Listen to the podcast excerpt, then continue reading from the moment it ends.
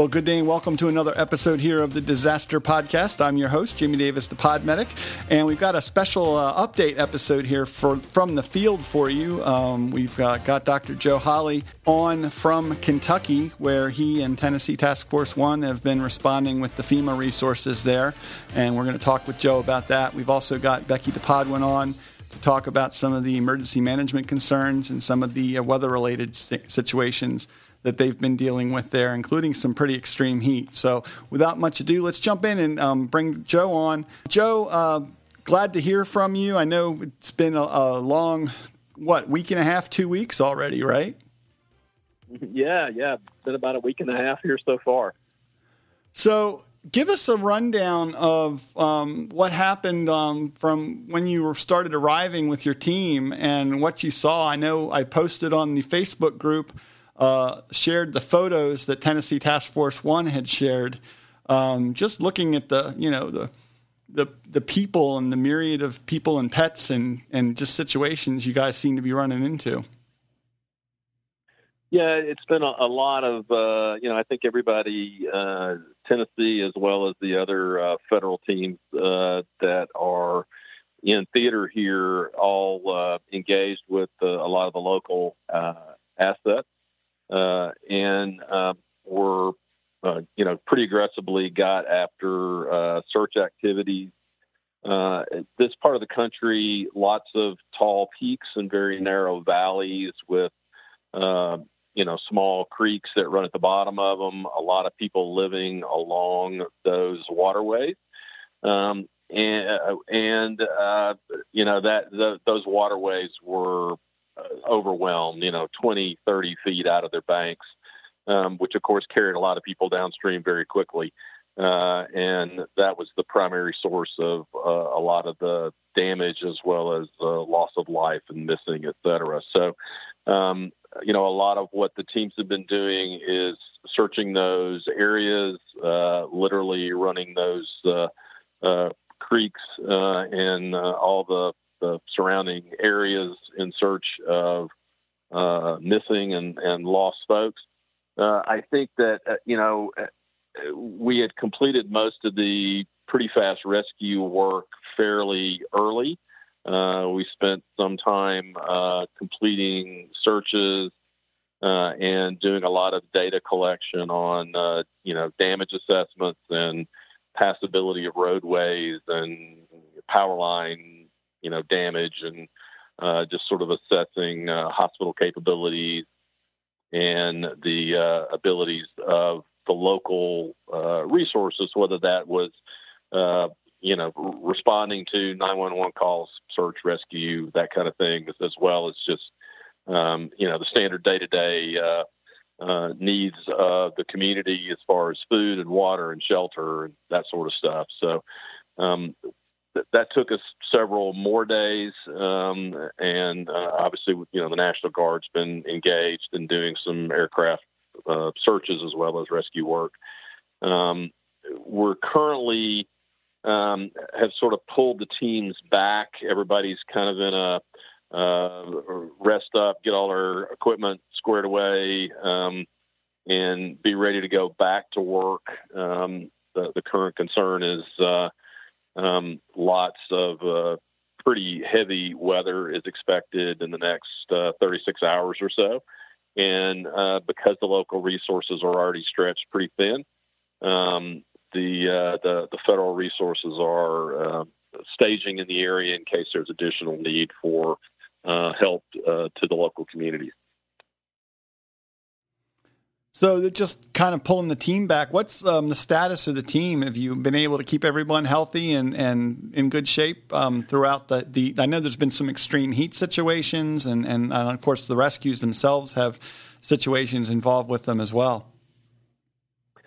Yeah, uh, great question. So uh, yes, the team is the team is doing very well, um, as are the other teams. I actually visited uh, a couple of the other task forces today, and um, they uh, uh, seem to be doing quite well. Uh, most everybody has been pulled back to, to some nicer accommodations so they can get um, uh, better rest uh, and um, food and you know get equipment cleaned up and clothes washed and and that sort of stuff. So uh, the the dogs seem to be holding up pretty well. Uh, everybody is pretty well sheltered out of uh, high heat stress and that sort of stuff. So it's been a good opportunity for uh, the teams to to refurbish themselves and be prepared to go back to work. Uh, you know, as soon as a request comes in. And we've got Becky DePodwin on with us. Um, and Becky, maybe um, you can give us an update on that weather that Joe's talking about that might be coming in in the next day and a half or so. Yeah, it's unfortunately not been a great pattern between the the heat and additional rainfall. So sort of like a good news, bad news. Um, it's been obviously really, really hot. There's been a lot of power outages. That's, I think, exacerbated a lot of these recovery efforts and placed, you know, undue stress and burden on people who may be without a home, without a roof um, things like that. So the good news is that there are a couple of cold fronts that are going to be coming through uh, late this week. The bad news is that over the next day or two, today's Tuesday, so basically tonight, Wednesday, um, and then into Thursday, there's a, stalled kind of stationary front that's basically just draped right over Kentucky. Um, and so that just means continued chances for rain. Um, the NWS office um, in I forget which office might be it's not Paducah, um, Louisville, Kentucky, categorizes uh, some of this as like monsoonal type flow, which just means you're going to get these really really heavy downpours, um, scattered. Who knows where they're going to set up exactly, but that can lead to additional isolated flash flooding, uh, especially across any you know dry, dry, dry riverbeds, urban areas. Um, and then, as I'm sure Joe can attest to, the soil in much of the region is already completely saturated. There is no other place for excess water to go. Um, so you get any of these, you know, showers, thunderstorms that can produce, uh, you know, an inch of rain, even a half an inch of rain in, you know, a half hour, 30 minutes, and that's going to cause uh, uh, additional flooding. But the good news is that by late this week, the those fronts will have pushed through, which will uh, diminish both those high temperatures um, and and get the rain fully out of there. So by by Friday and this weekend, it's it's looking clearer and cooler.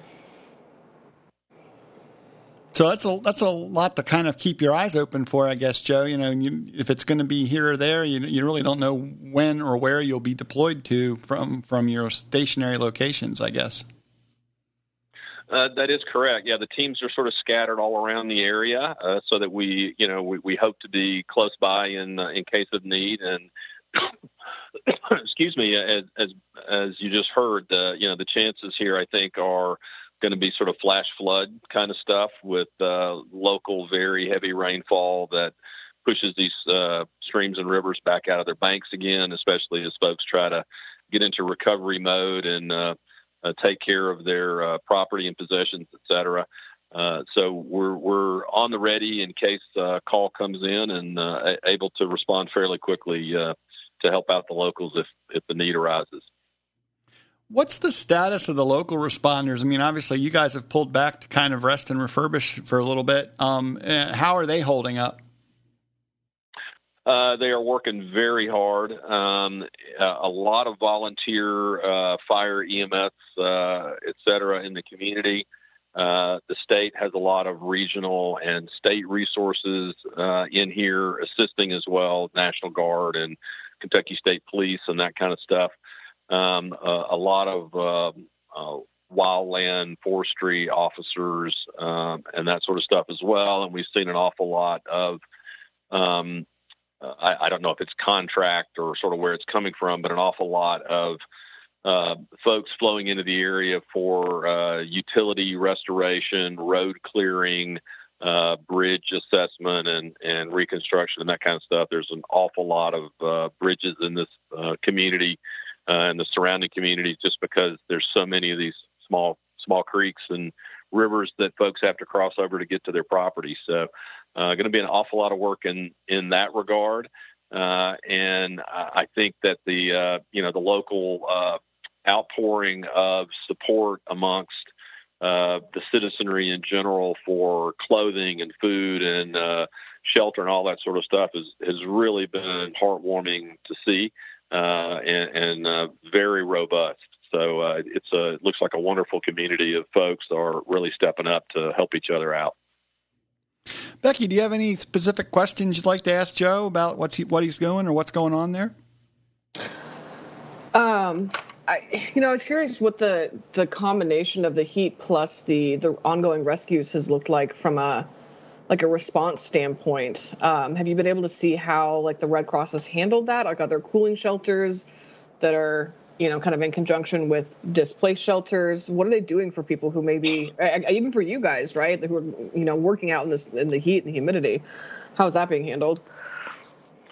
Yeah, uh, you're you're right on target with that. There's there are quite a few cooling shelters around. Uh, there's quite a bit of um, you know we're we're really pushing our folks to maintain uh, self awareness of their their heat, uh, you know, et cetera. Sure folks have plenty of water, uh, work rest cycles, and that kind of stuff um, are are clearly very important here. But I, I, it's not been quite as bad the last couple of days as this uh, uh, front that you mentioned earlier is pushed through, and the the next one rolling in. It's definitely hot and muggy out there today. Uh, but thankfully, we're we're able to lay back a little bit and, and regenerate, so that uh, if the call comes back in the next day or so, we're ready to go again.